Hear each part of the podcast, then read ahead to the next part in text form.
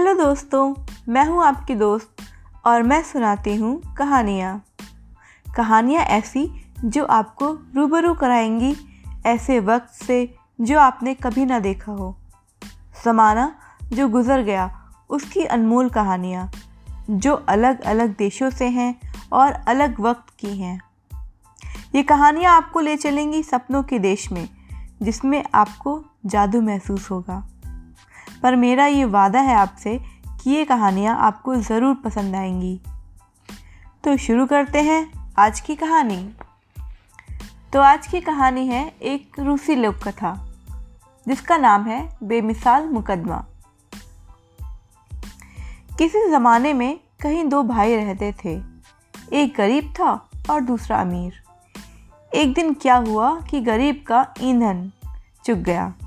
ईंधन मतलब फ्यूल। अलाव घर गर्म करने के लिए उसके पास कुछ नहीं था। उसके झोपड़े में बहुत ठंड थी। उसने जंगल में जाकर कुछ लकड़ी काटी, मगर उसे लादकर घर लाने के लिए उसके पास घोड़ा नहीं था। मैं अपने भाई के पास जाकर उसे घोड़ा मांग लाता हूँ, उसने सोचा। सो वह भाई के पास गया। अमीर भाई को उसके आने पर कोई खुशी ना हुई। वह बोला खैर, इस बार तो तुम घोड़ा ले जा सकते हो, मगर ये ध्यान रखना कि बोझ बहुत ज़्यादा ना हो। हाँ फिर इस तरह की फरमाइशें लेकर मेरे पास मत आना। तुम आज एक चीज़ मांग रहे हो, कल दूसरी मांगोगे। अगर यही सिलसिला चलता रहा तो मैं जल्द ही सड़कों पर भीख माँगता नज़र आऊँगा। गरीब भाई घोड़े को घर ले गया, और केवल वहीं जाकर उसे याद आया कि वह घोड़े का साज मांगना तो भूल ही गया। अब फिर से भाई के पास जाने में कोई तुक नहीं। वह साज तो देगा ही नहीं, उसने मन ही मन सोचा।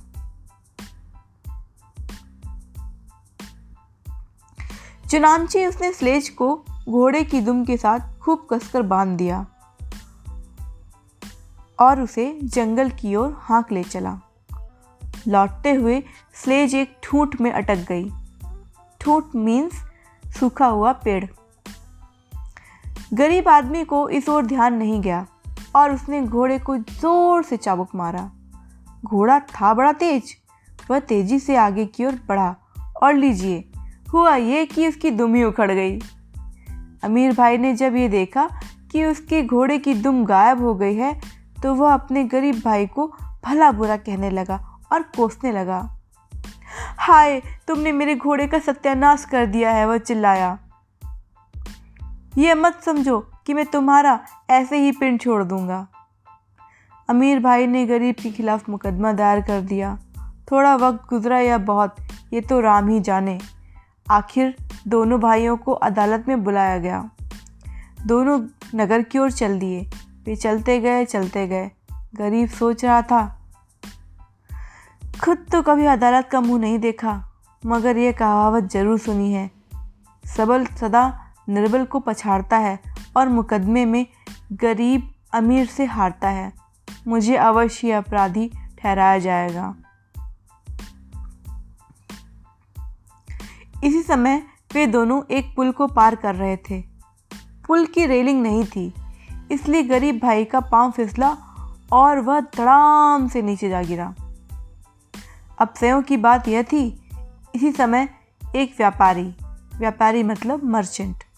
जमी हुई नदी पर स्लेज दौड़ाता हुआ अपने पिता को डॉक्टर के पास लिए जा रहा था। गरीब आदमी सीधा स्लेज में लेटे हुए बीमार बूढ़े पर जा गिरा। बूढ़े का तो उसी क्षण दम निकल गया, पर गरीब भाई को जरा भी चोट नहीं लाई। व्यापारी ने गरीब भाई को पकड़ लिया और गुस्से से उबलते हुए कहा, चलो मेरे साथ अदालत में। इस तरह वे तीनों, दोनों भाई और व्यापारी अब एक साथ नगर की ओर चल दिए। गरीब आदमी का दिल बिल्कुल ही बैठ गया। अब तो सदा ज़रूर ही मिलेगी, उसने सोचा। अचानक उसे सड़क पर एक पत्थर पड़ा दिखाई दिया। उसने उसे उठाकर चिथड़े में लपेट लिया और अपने कोट के अंदर छिपा लिया। जहाँ सत्यानाश, वहाँ सवा सत्यानाश। इसका मतलब है, जहाँ बुरा, उसमें और ही बुरा। उसने सोचा जहाँ सत्यानाश, वहाँ सवा सत्यानाश। यहाँ इस कहावत का अर्थ है, जहाँ बुरा, उसमें और बुरा। अगर जज ने बेइंसाफ़ी की और मुझे मुजरिम ठहराया तो उसे भी मैं दूसरी दुनिया में पहुँचा दूँगा। यहाँ मुजरिम का अर्थ है क्रिमिनल वे जज के सामने पहुँचे। अब गरीब भाई के खिलाफ एक नहीं, दो मुकदमे थे। जज ने मुकदमे की कार्रवाई शुरू की। और पूछताछ करने लगा। गरीब भाई जब तब जज पर नज़र डालता, चिथड़े में लिपटा हुआ पत्थर निकालता और फुसफुसाता, मैं न्याय मांगने आया, पर साथ आज क्या लाया? उसने यह एक बार कहा, दूसरी बार कहा और तीसरी बार भी कहा। जज ने यह देखा तो मन ही मन सोचा, कहीं यह देहाती मुझे सोने का डला तो नहीं दिखा रहा?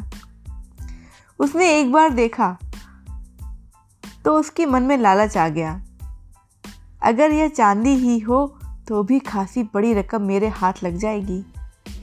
और उसने फैसला यह सुनाया कि दुम के फिर से उगाने तक दुम कटा घोड़ा गरीब भाई के पास ही रहे। दुम का मतलब है टेल, हॉर्स की टेल। व्यापारी से उसने कहा, रही यह बात कि इसने तुम्हारे पिता को मार डाला है तो यह भी उसी पुल के नीचे बर्फ़ पर खड़ा हो जाए और तुम्हें पुल पर से उसी तरह छलांग लगाकर इसकी हत्या करनी चाहिए। बस मुकदमा ख़त्म हो गया। अमीर भाई ने गरीब से कहा, चलो ऐसे ही सही, तुम मुझे दुमकटा घोड़ा ही दे दो। अरे नहीं भाई, गरीब ने जवाब दिया। जज ने जो फैसला किया है वही ठीक है। फिर से दुम उगने तक मैं तुम्हारे घोड़े को अपने ही पास रखूँगा। अब अमीर भाई उसे कह सुनकर राज़ी करने लगा? मैं तुम्हें तीस रुबल देने को तैयार हूँ। तुम सिर्फ़ मुझे मेरा घोड़ा लौटा दो, उसने कहा। चलो ऐसे ही सही। लाओ रकम। अमीर भाई ने तीस रुबल दे दिए और इस तरह बात ख़त्म हो गई। अब व्यापारी भी मिन्नत करने लगा। सुनो भाई, मैं तुम्हारा कसूर माफ़ करता हूँ। मेरा बाप तो अब किसी तरह से भी वापस आने का नहीं। ना ना। अब तो तुम्हें मेरे साथ पुल पर चलना ही होगा। जज के फैसले के मुताबिक तुम्हें पुल से मुझ पर कूदना ही होगा। मैं तुम्हारी जान नहीं लेना चाहता। आओ दोस्ती कर लें। मैं तुम्हें एक सौ रुबल देने को तैयार हूँ, व्यापारी ने गिड़गिड़ा कर कहा। गरीब आदमी ने व्यापारी से भी एक सौ रुबल ले लिए। वह वहाँ से जाने ही को था कि जज ने उसे अपने पास बुलाकर कहा, अब लाओ, वह दो जिसका तुमने वादा किया था। गरीब आदमी ने कोट के नीचे से पोटली निकाली, चिथड़ा हटाया और जज को वह पत्थर दिखाया। मैंने आपको यही दिखाते हुए ये कहा था कि मैं न्याय मांगने आया, पर साथ आज क्या लाया? अगर आप कोई दूसरा फैसला करते तो मैंने इस पत्थर से आपकी जान ले ली होती। शुक्र है मैंने इस देहाती के हक में ही फैसला किया, वरना मैं अब ज़िंदा ना होता, जज ने सोचा। गरीब भाई खूब खुशी मनाता और गीत गाता हुआ घर की ओर चल दिया। तो ये थी आज की बहुत ही मज़ेदार कहानी। मुझे उम्मीद है कि आज की ये कहानी आपको ज़रूर पसंद आई होगी। मैं आपसे मिलती रहूँगी हर बार एक नई कहानी लेकर। कहानियाँ कैसी लग रही हैं, मुझको कमेंट करके ज़रूर बताइएगा। आप मुझे इंस्टाग्राम पर भी फॉलो कर सकते हैं। तो अभी चलती हूँ। जल्द मिलूँगी। फिर एक नई कहानी लेकर। शुभ रात्रि शब्बा खैर गुड नाइट।